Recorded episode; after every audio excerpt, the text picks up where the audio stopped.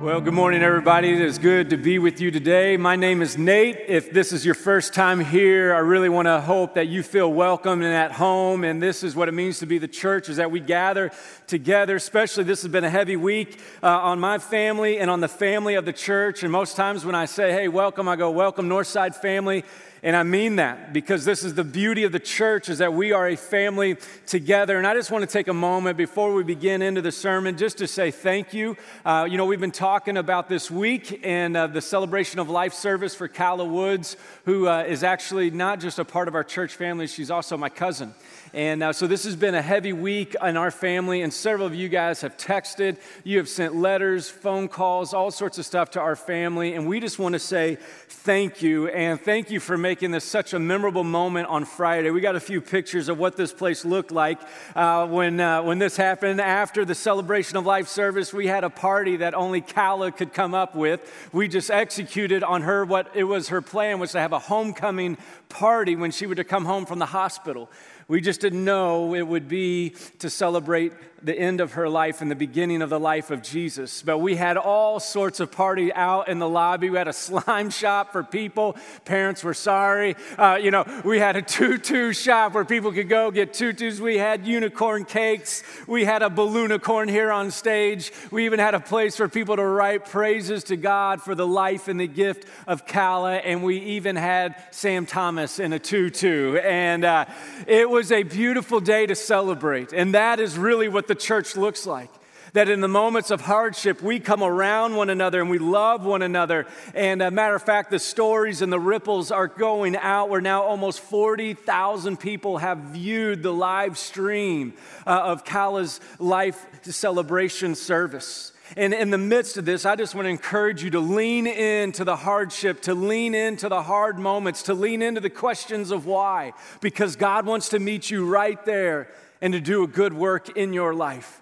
And uh, I know we're going to continue today in this road trip series, and sometimes we go on different road trips in life, and sometimes it is in the valley that you find yourself. And I'm going, this is going to be good. We're going to get back together as a church. We're going to continue in the series. And I opened up to what our section is, and it's the second half of the Ten Commandments. I'm like, well, surely that will be good and, and encouraging. And the first scripture is this don't murder real uplifting, you know. And then it goes in don't commit adultery, and don't steal, and don't give false testimony, and don't covet. All right, good, good. This is going to be good. And here's what I want to do today. It is too often times when I've approached the Ten Commandments this way. I don't know if you've approached this Ten Commandments this way, but God literally in this series has deconstructed my view of the Ten Commandments. He hasn't done away with it, but as I've been, been able to prepare and to dive into God's Word, He's saying, Nate, you've really looked at the Ten Commandments all wrong. Because oftentimes, I don't know about you, but I've looked at the Ten Commandments as just kind of a checkbox list. You know, don't murder. Dude, I'm doing good. I'm doing real good. Call the police, right? I got a clean record, right? Haven't killed anybody. Don't commit adultery. Hey, haven't committed adultery. I'm two for two. I'm I'm pretty good. I'm, I'm, a, I'm a good pastor. Then it gets in. Don't steal. Again, never stolen anything, right? Or at least that I have a record on that you know about, right? I've never, never stolen. Don't have a record. Don't give false testimony. Never been in a court. I'm four for four. Don't covet. You can't prove it. So, hey, I haven't coveted. I haven't coveted. I'm a good pastor. Here's the problem. When we look at the Ten Commandments, we look at it like that, and that's why a lot of times the power has taken, been taken out of the Ten Commandments because we think it's just a list that you better not, or else. When actually, the Ten Commandments were never about you better not. Actually, the Ten Commandments was all about how God isn't just wanting you to not fail, it's how God wanted His people, Israel, and how He wants us as His church today to flourish in the life that God has for you. Just really think for a second do you believe that God's whole goal for you in life is to not fail, or His goal and calling in your life is to flourish? Those are two different things, aren't they? See, a lot of times when we live our life, I just don't, I don't want to fail. I just don't want to mess up. I don't want to do that. Well, when you live your life not to fail, you actually don't accomplish anything.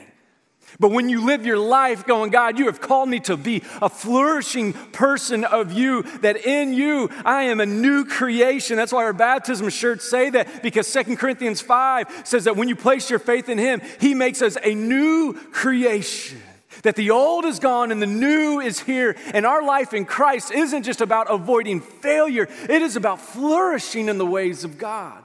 Matter of fact, you saw the rich young ruler get this wrong when he came up to Jesus and he asked Jesus this question. He says, Jesus, what must I do to inherit eternal life? And Jesus says, Well, you need to keep the first five commandments. He goes, Done it. Done it my whole life. He goes, Whoa, you're good. Oh, you're real good. He goes, Well, what else? He goes, Well, you need to keep the second five, Ten Commandments. He goes, I've done that since I was a little boy, Jesus. I'm really good. And Jesus says, Good for you. And then this is what he says He goes, Well, if you want to inherit eternal life, go sell all of your possessions and what? Come follow me. And if you look in the passage, it says this that the man walked away sad because he had great wealth. He didn't understand that the Ten Commandments weren't just a list for us to avoid failure, it was the way for you and I to flourish in the way of God. And what Jesus was telling that man that day was this I know you've kind of checked those boxes. That's not what it's about. It is about your heart aligning with God and your life flourishing with your Creator. Here's the big mistake. You might want to write this down. Here's the big mistake that we make when it comes to the Ten Commandments is this. We always start thinking that it is external when actually it is internal. That if you want to live the ways of God, it doesn't start with your performance, it always starts internally. This is why God has given us His Word. I encourage you, if you don't have a Bible, pick one up out at the Resource Center, dive in, download the YouVersion Bible app, read it, begin to internally. Because what we find when God gives this is He's going, I'm not just giving you a list so that you avoid failure and that's all I want. He's going, I This is for your good. Literally on Thursday morning, we're getting ready for the family visitation here at church and all this other stuff. And at 8:30 in the morning, I'm trying to make eggs for everybody in the family. And, and, my wife is better about this than I am. But my son Carter always wants to get up on the counter, as kids always want to do. He always wants to get up there and see what's happening. Well, I made some eggs, and he climbed up on the counter, and I wasn't very disciplined with him, and I was just kind of letting him be up there. And sure enough, he leaned back Thursday morning. We're trying to get ready, trying to get out of the house. I just cooked eggs. He leans back and puts his hand on the stove. Isn't it always that's how it happens on the biggest days in your household? You're just trying to get out. So here we are, man. We got to pour water on his hand. Man, he got a good blistered the hand, and of course he, he went he went for it. Got every single fingertip, right, if possible on the stove. Now here's the deal: when we say, "Hey, don't get on the counter," we're not trying to be bad parents. What we're trying to say is this, dude. We don't want you to get burnt. We want you to flourish, son. It's not that I don't want you to enjoy things of life. I'm just saying when I don't want you to do that, it's for your good. It's for our good. See, here's the problem when we look at the Ten Commandments. We think it's always about what we must do. You better, you better. Here's something as God has been deconstructing this in me so I can see His word clearly, and this might be helpful to you, but here's a phrase that is helping me remember God's word and put it in its right context. You might want to write this down when it comes to who God is. God is always saying this if we put what before who, we lose. If your life of following God is always about what? You better not murder, you better not do this, you better not fail. Whenever we build our life around this idea that it is what before who, that the way that we live is more important than this relationship with Jesus, we lose. Because here's the deal every single person, like Neil said in this room, are broken people. So when we put the what before the who, before Jesus, we lose. But here's the deal when we put the who before what, Here's the good news we're in luck.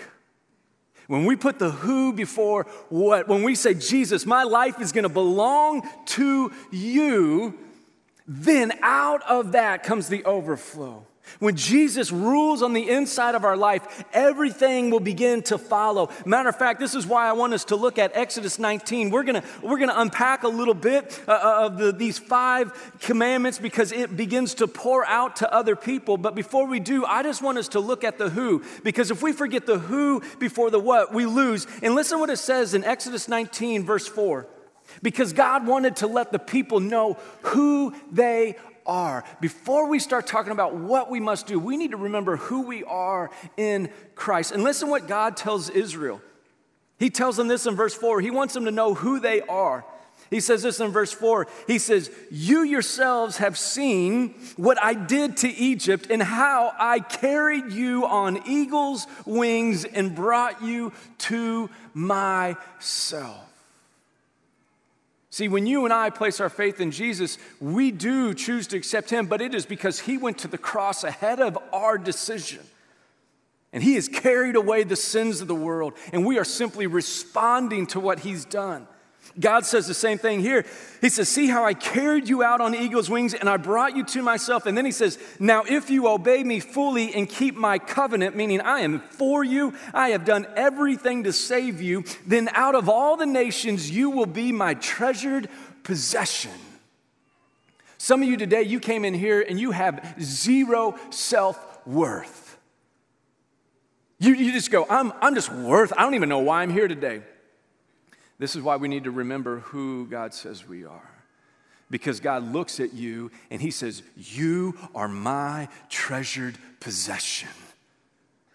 I carried you out. I've come to bring you out of slavery to sin. I've come to rescue you. And he says this not only that, he says, Although the whole earth is mine, you will be for me a kingdom of priests and a holy nation. And these are the words you are to speak to the Israelites, Moses.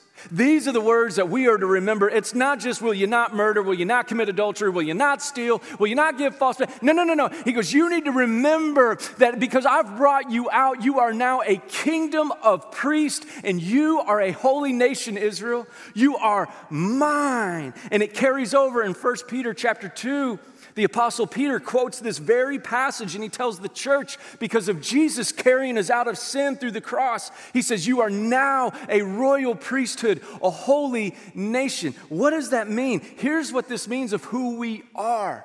If you don't know who you are, you need to write this down because it doesn't matter what you do. You need to know who you are first. And this is who we are in Christ that we are priests and we are a people. You're going, whoa, I'm a priest? According to Scripture, when you become a follower of Jesus, that's what it says you are. Now, here's the role of a priest. A role of the priest in the Scriptures, and what God is saying here is this a priest serves people, and a holy nation, a holy nation flourishes together. God is saying this, not just to Israel, but now through Christ, He's saying this to you and I as the church. And this is where God has happened to deconstruct the Ten Commandments for, for me as He's saying this. Nate, it's not just about what you're doing. He goes, Do you know who you are in me? And who you are in me is to be a servant. This is why we celebrated the life of Calla, because she served people so well. The back half of the Ten Commandments is about how we treat one another, it is about how we flourish as God's people. You know, this is what's so funny. You know, we, we didn't think we were going to get this balloonicorn, uh, you know, that we see over here, which again, man, everybody came in going, this place is a cult. They got balloonicorns over here. You know, what's going on? Now, now here's what's so cool about this story, uh, about this. We couldn't get it, and this was Calla's vision. If you've ever seen the Party City commercial where these kids walk out and, and it's all this other stuff going on, this was her vision, and we tried so hard, we couldn't get anybody to get this done, you know, on short notice. And then there was a group of balloon artists out of Indianapolis that heard the story and on Thursday night drove down here, and from midnight till five in the morning, they built this thing. It was such a neat moment.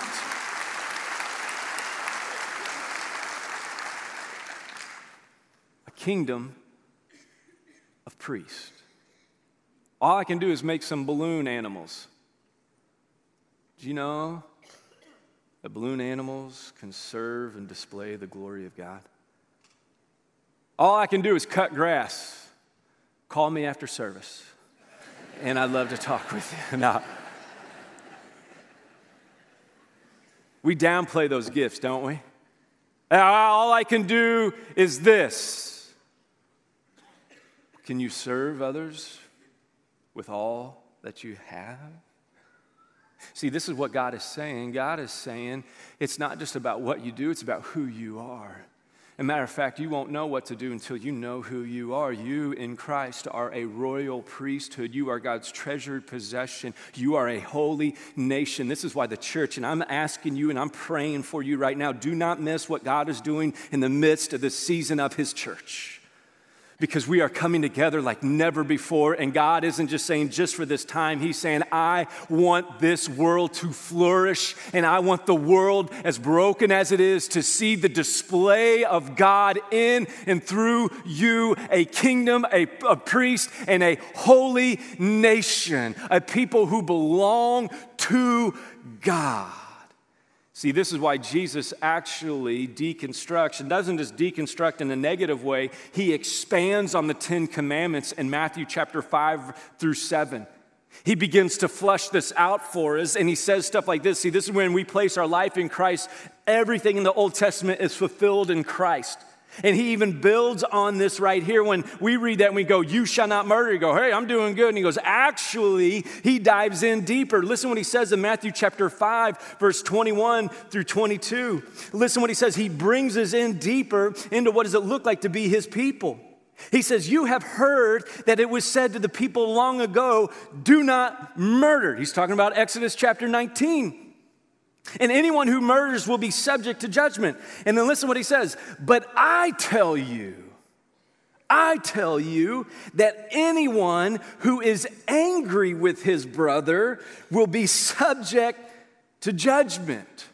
Rutro. I haven't killed anybody. You angry with anybody? This is what we say. Maybe this is a little bit clearer. You ever said this about anybody right now? Oh, they're dead to me. Ooh. I tell you that anyone who is angry with his brother will be subject to judgment. Whoa. Whoa. This isn't just have you killed somebody? Are you angry with anybody. Again, anyone who says to his brother, Raca, which means to hold someone in contempt, is answerable to the Sanhedrin. And, but anyone who says, You fool, will be in danger of the fire of hell. Can I be honest with you guys for a moment? Man, God has convicted me big time through this passage. Instead of going, Hey, I haven't killed anybody, I'm really good. There's a few people in my life, and isn't it true? It's not a bunch of people, there's just like two or three, maybe four.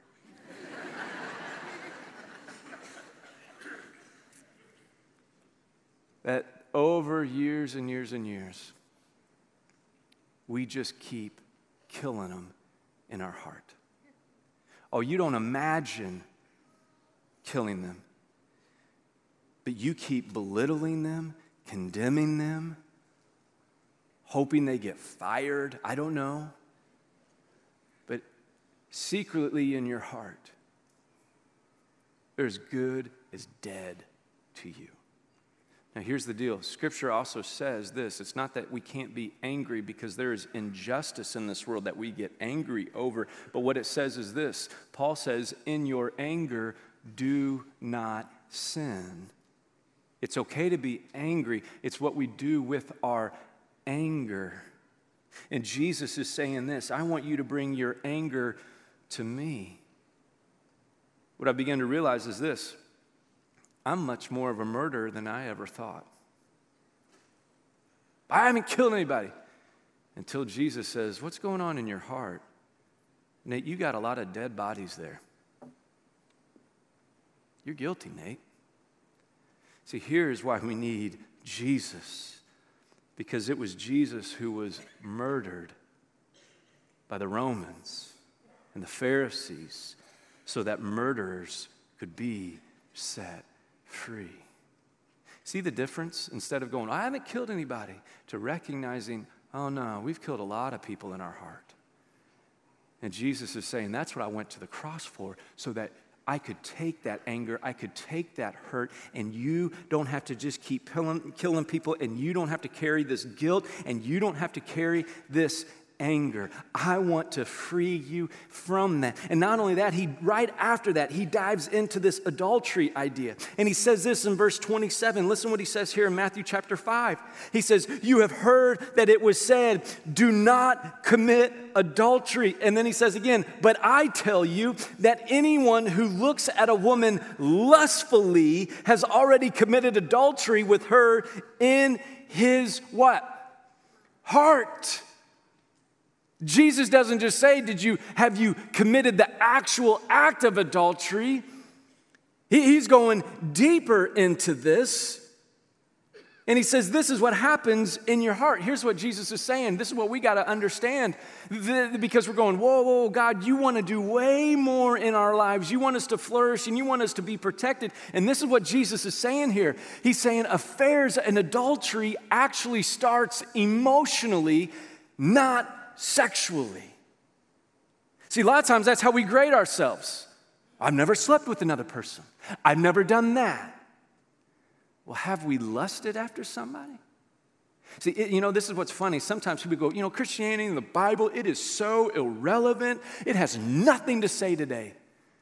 Y'all ever heard of this thing called the Me Too movement? A few of us? Okay. You're like, do I say yes? Yeah, you can say yes, all right. The Me Too movement is a deep reflection of what is going on in the souls of people, whether they acknowledge God or not. But everybody in their soul knows this taking advantage of women is not right. And belittling and using them for your own good and not their own is not the reflection of God. See how God's ways are timeless? God is saying when we take advantage of each other, and it might not be physically, but when we take advantage of each other emotionally and we manipulate and we do these things and all this other stuff, man, what happens is everything gets sideways and you don't flourish. This is why God told Israel, it's not just you better not commit adultery. What he's saying is this I want you to respect and look for the best in one another.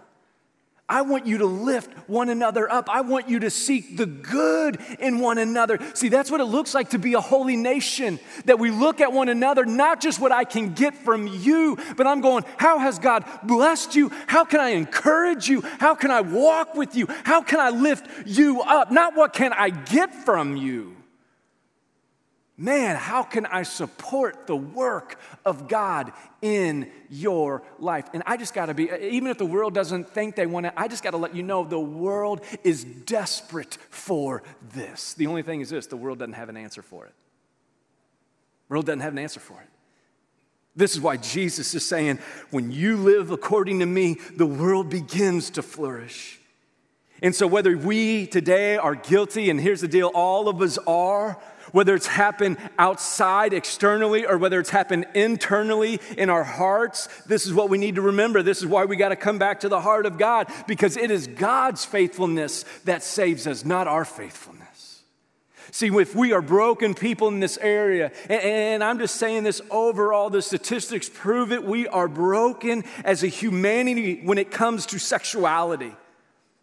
When it comes to sexuality, the addiction to pornography, the addiction to everything, the confusion, all these things that are going on in our life, the rates of divorce, all of these things, all of this stuff is broken. And God is saying this because you don't understand that in Christ is the only way you become a treasured possession. It's the only way you become a priesthood of all believers. And it is the only way you become a holy nation, a people who reflect me. We don't need to live in fear of committing adultery. What we need to live in is in faith in the one who saves us.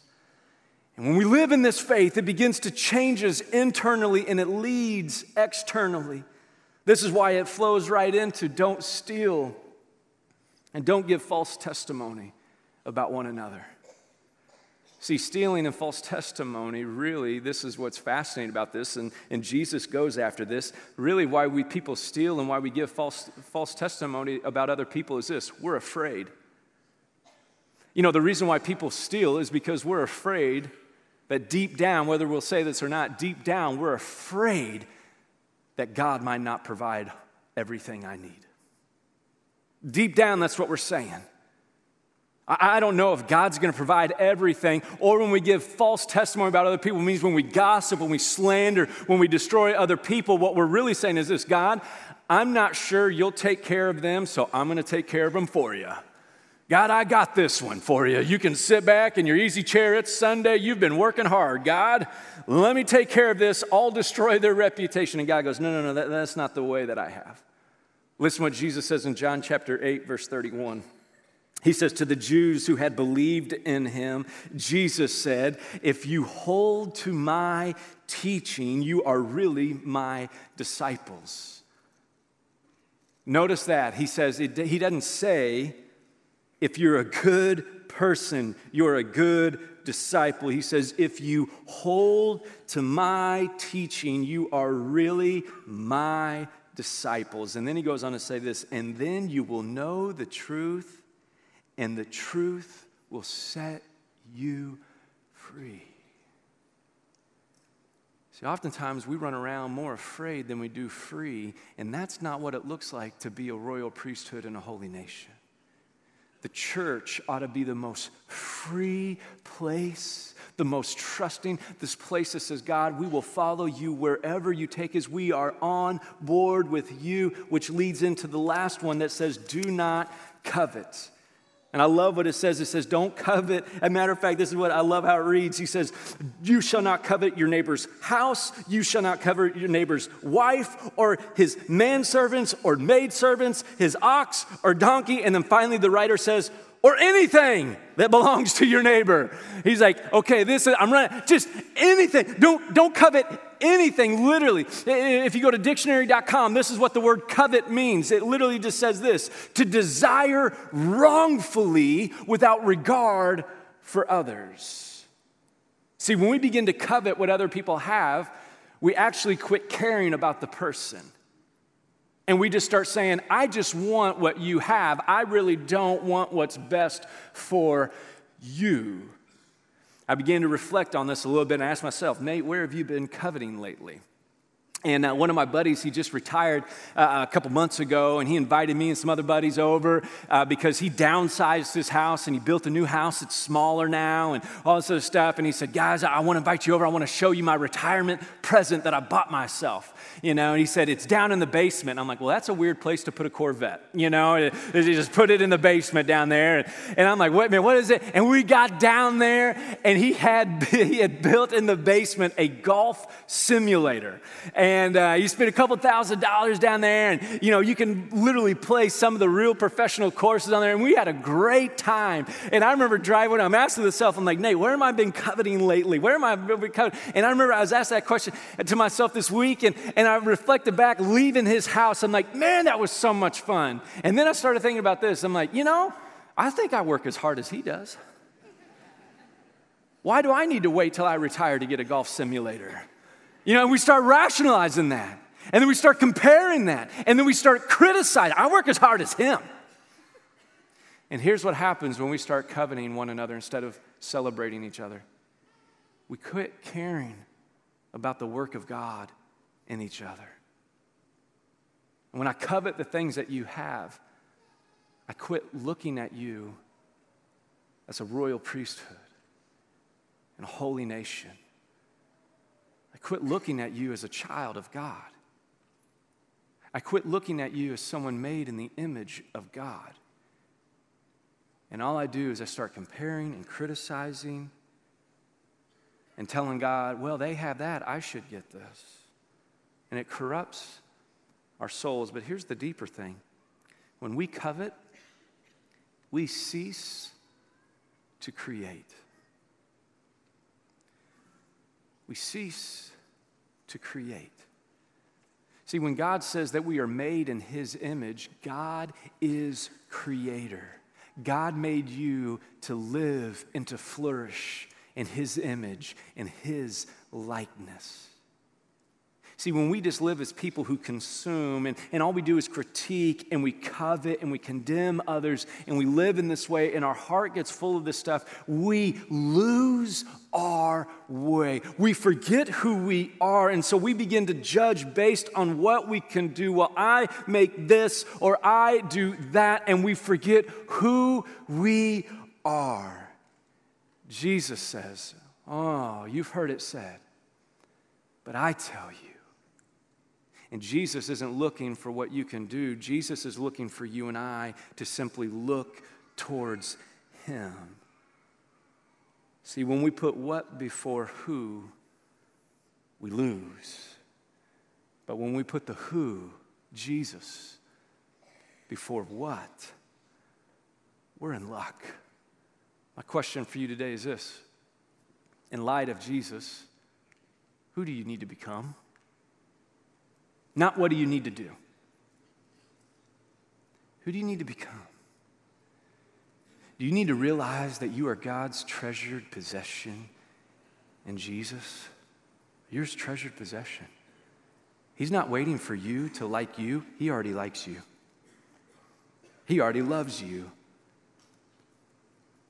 You need to begin to embrace your calling into the kingdom of the priesthood that said, God is saying, I have blessed you to be a blessing. Or do you need to go, hey, you know what? Maybe this whole church thing isn't just about me and Jesus. Maybe it's about us and being a people of God. Let's be a church in this season who puts the who before the what. Let me pray for us. Father, I thank you that your word is alive and active. Your word is transforming us. Your word wants to go down deep into our bones and change the very core of who we are and how we think and how we live.